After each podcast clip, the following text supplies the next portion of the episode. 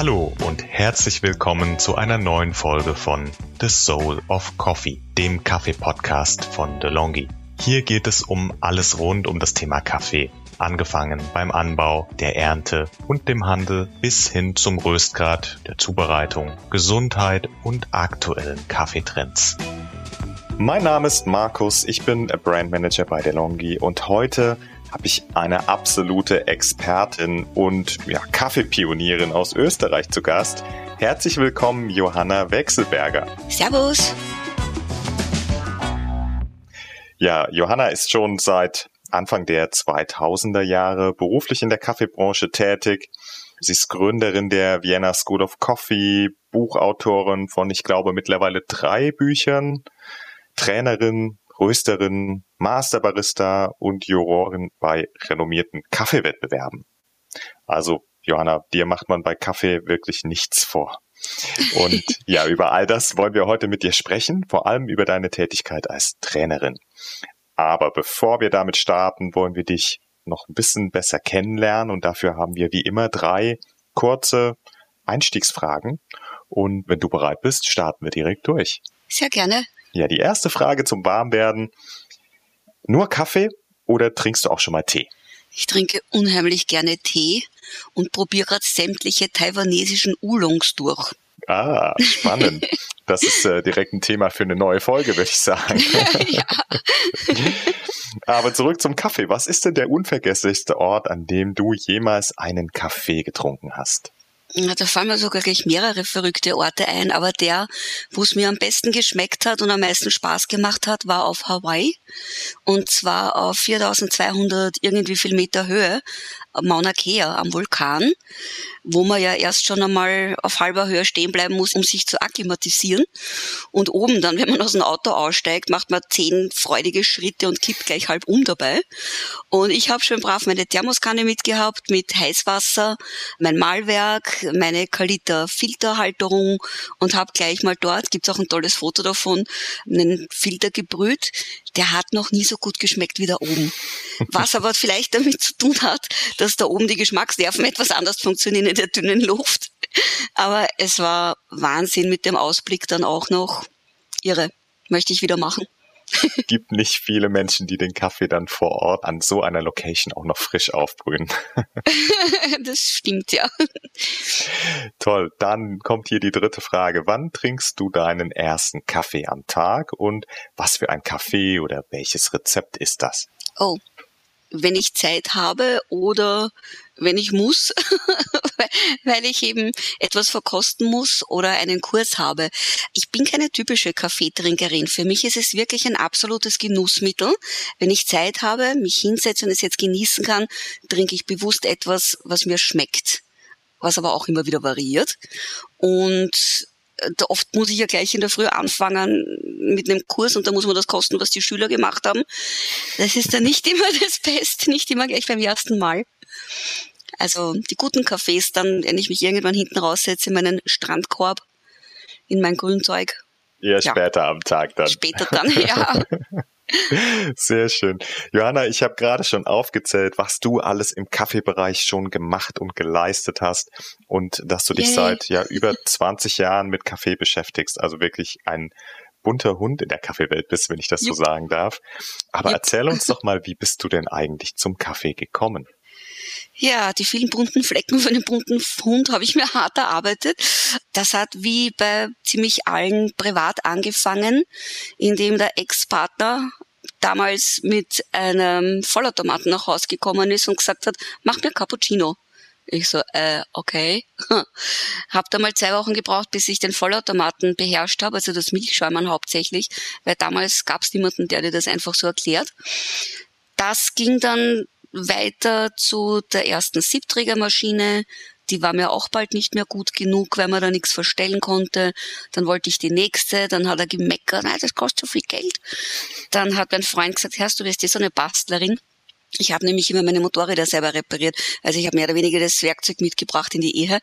Habe dann angefangen, mir alte, kaputte Kaffeemaschinen zu kaufen bei Händlern, billigst die Ersatzteile dafür, die auch fast nichts kosten, und habe die Teile zerlegt mit Salzsäure, gereinigt und wieder zusammengebaut. Und zwei von diesen fünf Maschinen, die ich damals so richtig schön repariert habe, sind dann auch später in meinem Coffeeshop gestanden und haben dort brav gearbeitet.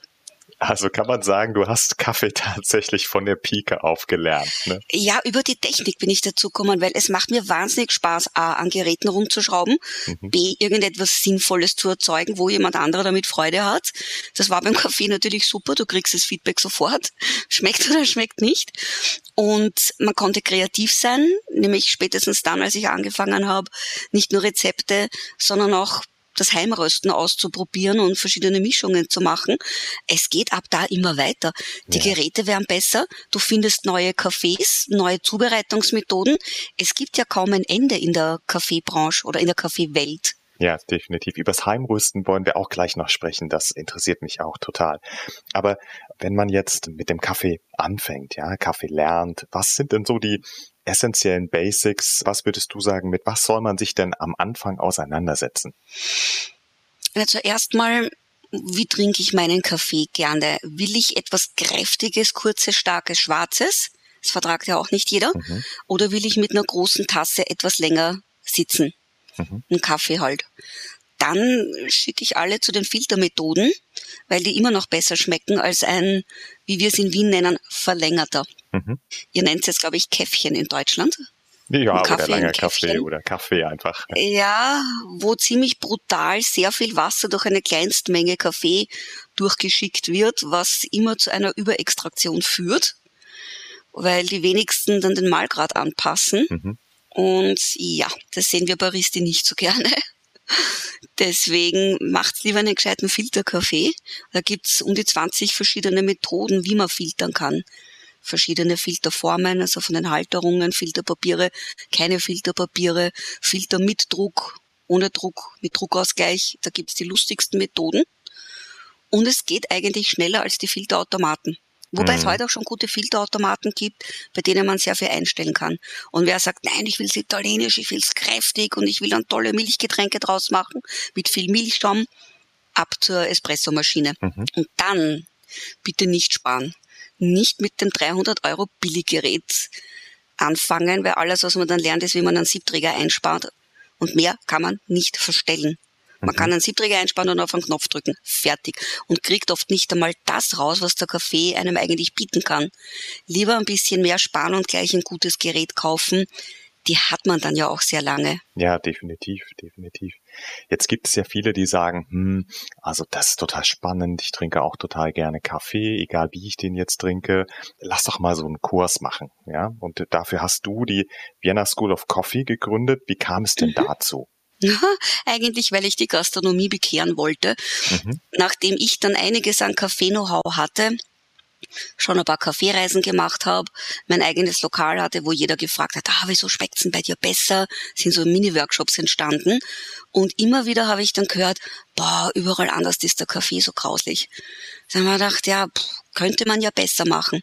Hab dann damals mit einem Kollegen in der Branche, dem Rüdiger Eggers, der aus Deutschland nach Wien gekommen ist, um hier Kaffee zu machen, habe mit ihm damals die Vienna School of Coffee gegründet und stand dann vor den dicken Wirten die gemeint haben, Pupperl, was willst?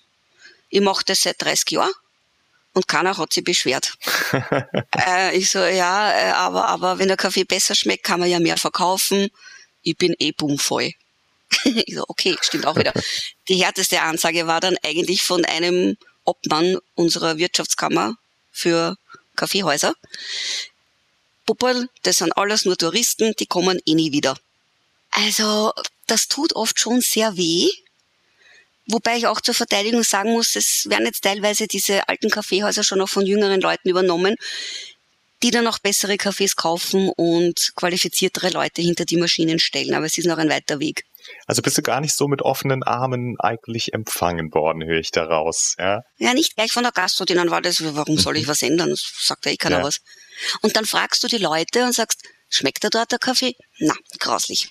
Sag ich, mhm. und? Hast was gesagt? Na, wieso, was soll ich sagen? Sag ich, naja, wenn du die Suppe versalzen kriegst, sagst du ja auch was.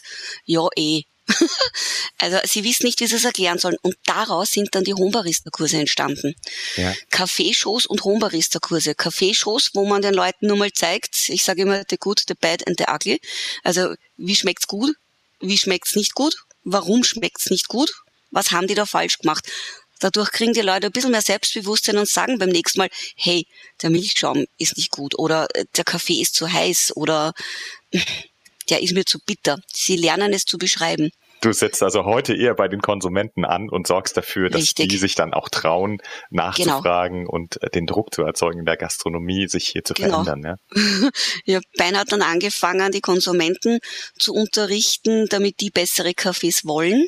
Und mhm. es ist ja auch deutlich der Trend gestiegen zum Kaffee zu Hause machen, weil es besser zu Hause schmeckt oft. Vor allem nach einem Hohenbarista-Kurs. Oder Absolut. im Büro ich kenne schon so viele Büros, die sich wirklich tolle Siebträgermaschinen reinstellen und dann das ganze Team schulen. Wahnsinn, super, freut mich total. Ja, finde ich auch toll. Wer sind denn die Leute, die zu dir kommen? Wer bucht denn so einen Kurs bei dir? Sind das Leute, die wirklich Ambitionen haben, Barista zu werden? Oder sind das Menschen, die sagen, naja, ich trinke gern Kaffee und habe nicht so viel Ahnung und würde mich da gern mal interessieren? Ist das eine bunte Mischung oder wer sind die Leute? Man muss ja heutzutage aufpassen, dass man nicht gleich Leute in Töpfe wirft. Aber wenn ich es jetzt ehrlich sage, ITler Zahnärzte. Nein, es, sagen wir so, ein Großteil der Kunden kommt witzigerweise aus der IT-Branche oder aus der Grafikbranche. Ich weiß nicht, wieso ist der Beruf so langweilig, dass man nebenbei unbedingt noch was Technisches machen möchte. Ich glaube, da trinkt man auch viel Kaffee, oder? Also Weil, ohne die Leute jetzt in die Töpfe zu werfen. Ich meine es ja, ich will jetzt niemanden was, ich finde es ja toll. Das ist jetzt nicht negativ gemeint, ja. Es sind am Anfang mehr Männer gewesen und jetzt immer mehr Frauen, was mich auch sehr freut. Und es sind Menschen, die gerne genießen. Menschen, denen es auch nicht egal ist, was sie zu Hause kochen, wo ihr Essen herkommt, wollen jetzt auch wissen, wo kommt der Kaffee her, probieren sich durch die verschiedenen Kaffeesorten durch, nicht mehr nur durch die Mischungen aus dem Supermarkt, sondern wirklich Reinsorten von Kleinröstern, die sich bemühen, Kaffees teilweise direkt zu importieren oder direkt gehandelte und somit fair bezahlte Kaffees zu kaufen und auch richtig zu rösten. Ja, und auch richtig zuzubereiten. Ne?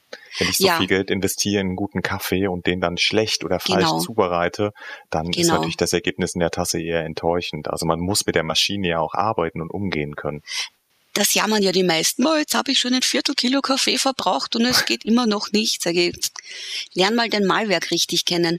Also ich bin da immer sehr technisch, sage ich gleich dazu, aber ich schaff's die Technik witzig rüberzubringen. Ich will, dass die Kunden ihre Maschinen verstehen, richtig atmen hören, ja, die leben die Teile, die heizen sich auf, die kühlen wieder ab, das kann man hören, das kann man spüren. Man muss immer wissen, auf welchem Stand ist meine Maschine gerade. Auch das Malwerk, der Anfänger wird sich jetzt bis er den richtigen Malgrad hat, über 17 Stufen einzeln dahin tapsen der, der ein bisschen mehr spürt, wird sagen, okay, das war zu fein, jetzt gehe ich gleich mal fünf Stufen rauf. Wenn das so viel zu grob und zu schnell ist, dann werde ich mich mal in der Mitte einpegeln. Man kann mit zwei, drei Schritten schon zum richtigen Ergebnis kommen. Mhm. Was muss ich denn mitbringen, wenn ich bei dir einen Kurs mache? Brauche ich eine gewisse Vorerfahrung? Gibt es verschiedene Stufen? Oder wenn ich sage, also ich habe jetzt irgendeine tolle Maschine gekauft, die sah einfach hübsch aus und die war auch teuer und die kann was, ähm, aber ich weiß eigentlich mhm. gar nicht, wie die bediene. Kann ich dann zu dir kommen und sagen, Johanna, ich habe ein paar Stunden Zeit mitgebracht, hilf mir dabei und wenn ich heute Abend nach Hause gehe, bin ich äh, der Barista für zu Hause. Yes, ja. Also me meistens kommen die Leute schon vorher zu mir, weil sie nicht wissen, welche Maschine zu ihnen passt. Das finde ich dann immer gut. Es tut oft weh, jemanden sagen zu müssen, der sich gerade was gekauft hat. um 100 Euro mehr hättest du was noch Besseres gekriegt. Da muss ich mich dann immer zurückhalten. ich bringe ihm dann noch bei, wie er daraus das Beste macht. Spätestens, wenn die Leute eine tolle Maschine haben und nicht damit zurechtkommen, also spätestens dann landen sie bei mir und brauchen noch ein paar Tipps und Tricks und das geht eigentlich sehr schnell. Also es ist, wir sagen zwar immer, Making Espresso is Rocket Science. Stimmt, wir können beim Espresso schon zwölf Fehler machen, mhm. aber die sind ganz gut erklärt. Ich mache das immer sehr praktisch, gleich an der Maschine. Wenig Theorie, direkt die Leute verkosten lassen, ohne ihnen zu sagen, was ich verändert habe. Das mache ich immer ganz gern. Mhm. Ich mache mhm. die Kaffees, sie kosten sie, dann verziehen sie mir bei einem das Gesicht können Sie es oft noch nicht beschreiben, sage ich, sag mir nur, welchen du noch einmal bestellen würdest. Na den. Was hast du jetzt anders gemacht?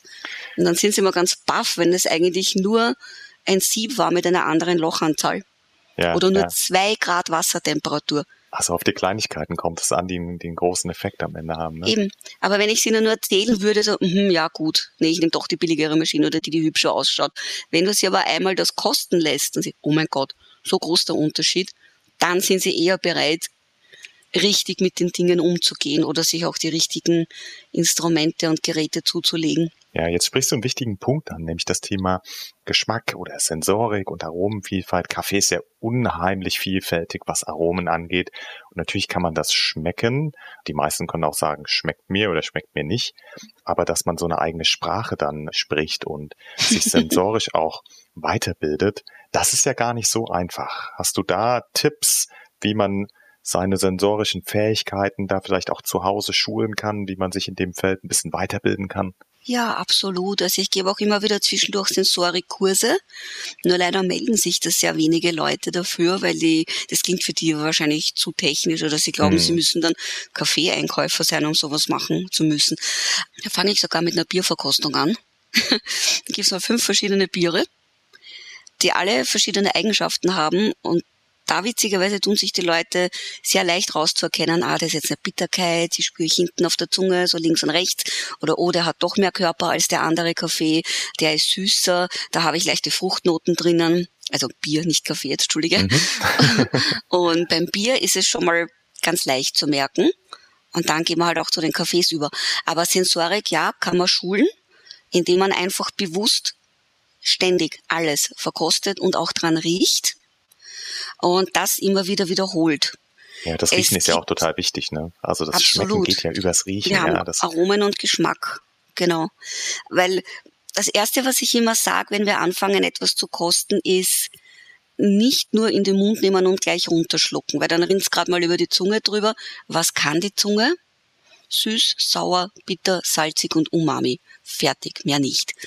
Das ist das gustatorische Wahrnehmen das taktile Wahrnehmen sind die Nerven, die uns dann sagen, uh, das ist heiß, das ist kalt oder das ist prickelnd.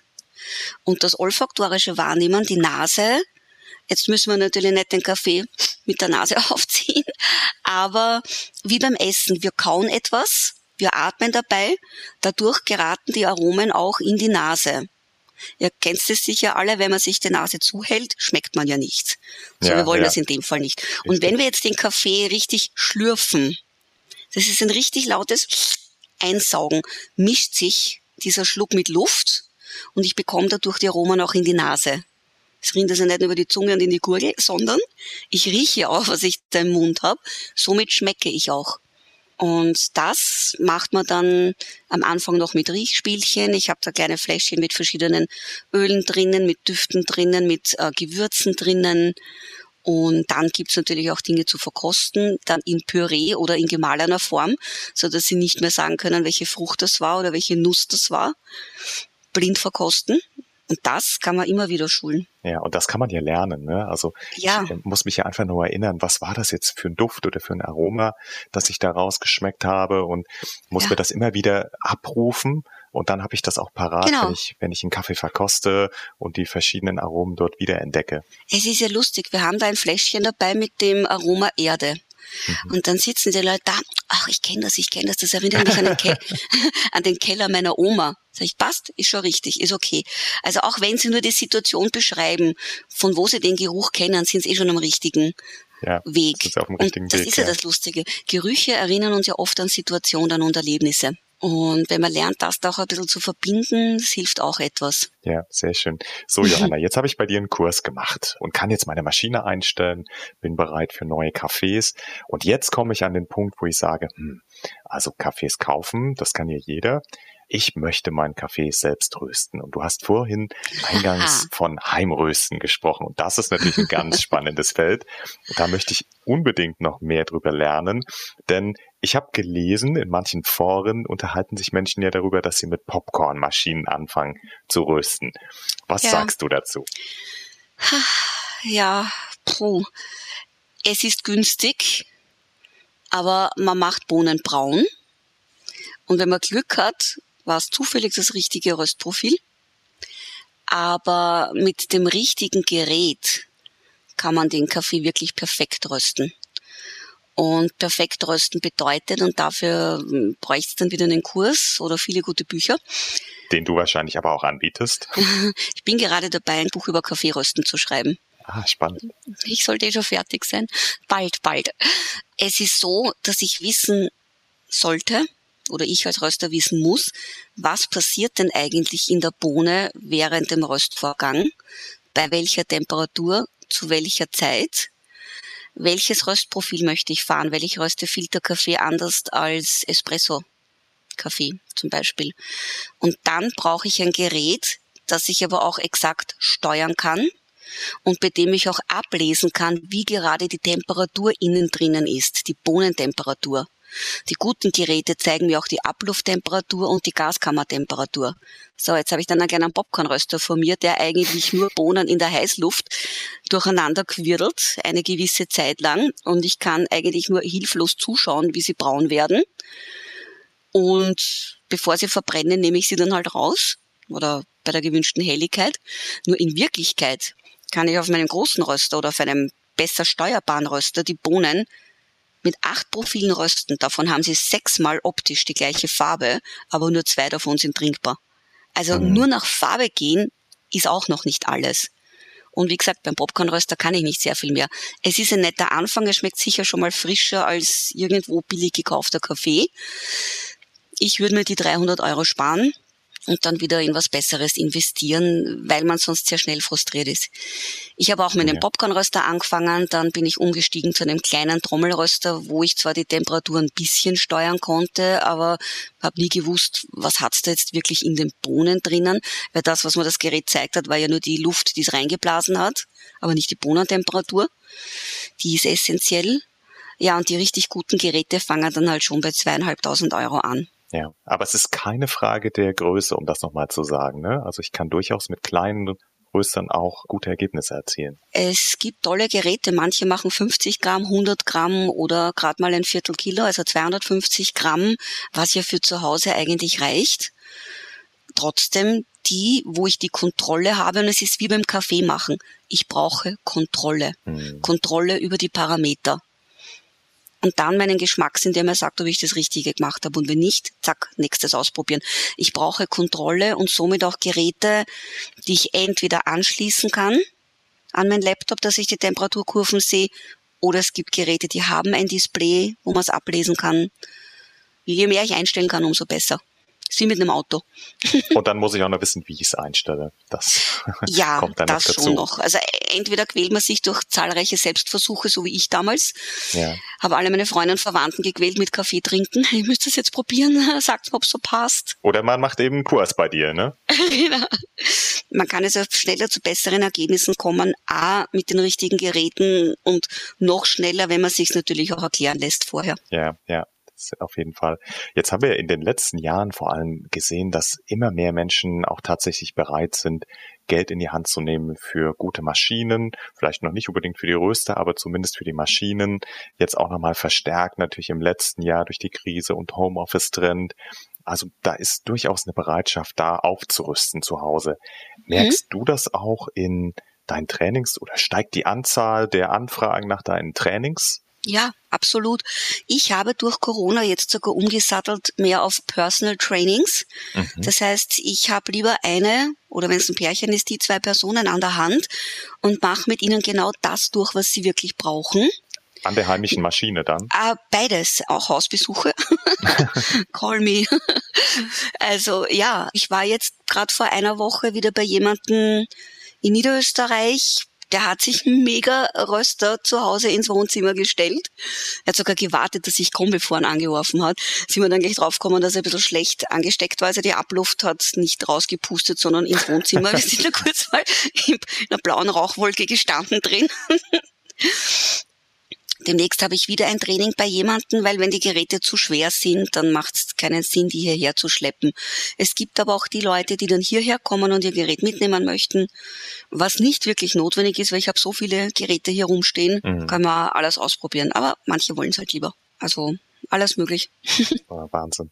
Gibt es denn irgendeinen Kaffee, den du noch nicht probiert hast, der aber auf deiner Liste steht? Irgendeine Bohnensorte, wo du sagst, oh, ey, das, also ich habe schon viel gesehen und viel verkostet und viel erlebt, aber der fehlt mir noch auf meiner auf meiner Liste. Ja, meinen eigenen, den ich einmal anpflanzen werde. Aha, sehr spannend. Der große Traum von der Kaffeeplantage. Ein neues Projekt. ja, ich will weiter.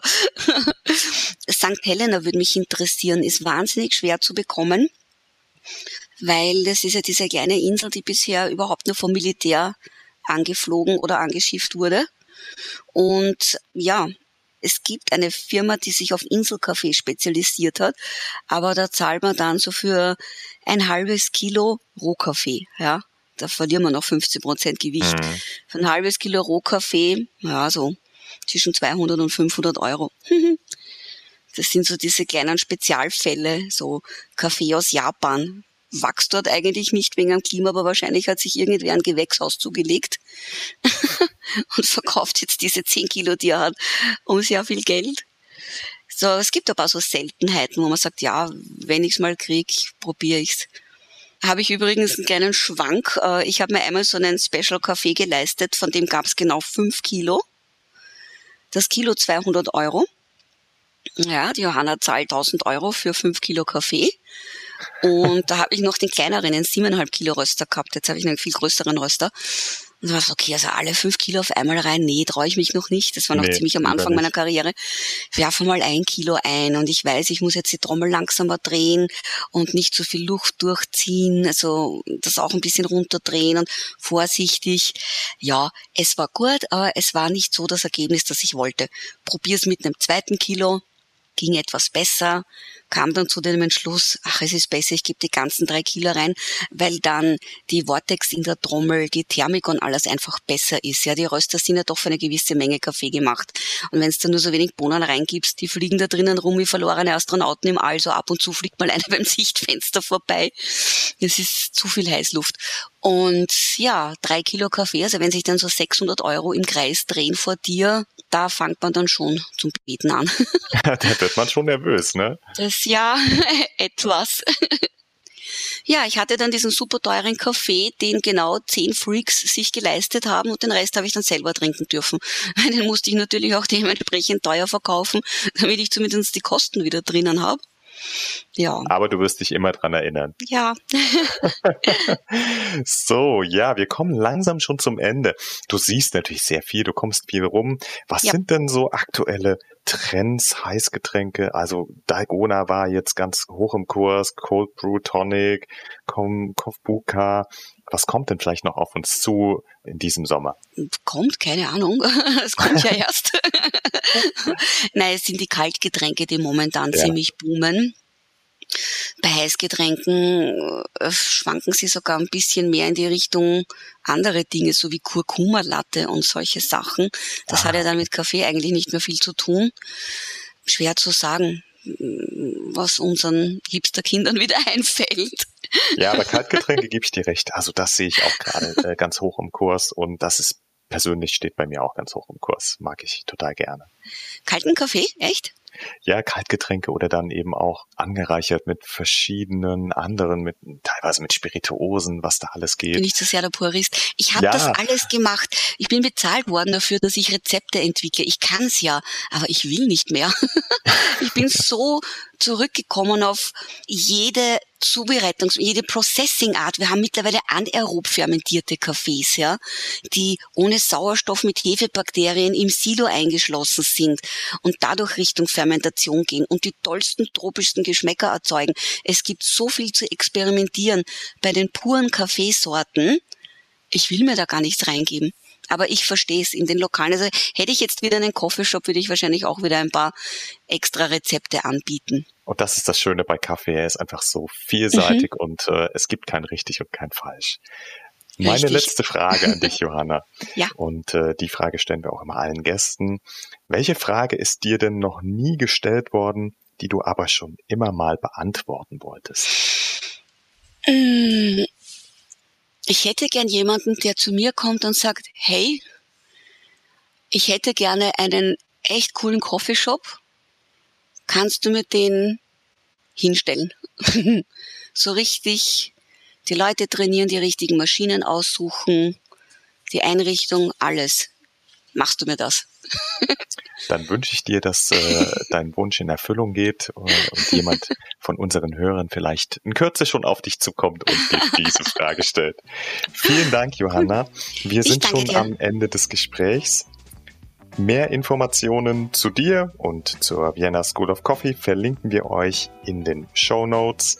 Und in der nächsten Podcast-Folge berichtet uns Johanna noch vom Tod des Cappuccino und warum gerade eine so beliebte Kaffeekreation im Niedergang ist und vor allem, was man dagegen tun kann. Das erfahrt ihr im nächsten Espresso Shot. Bis dahin verabschieden wir uns von euch. Wir sagen vielen Dank fürs Zuhören und bis zum nächsten Mal. Unseren Podcast könnt ihr auf allen gängigen Podcast-Plattformen abrufen, abonnieren und bewerten. Wenn ihr Fragen oder Feedback für uns habt, dann schreibt gerne an podcast-delongi.de at delongigroup.com.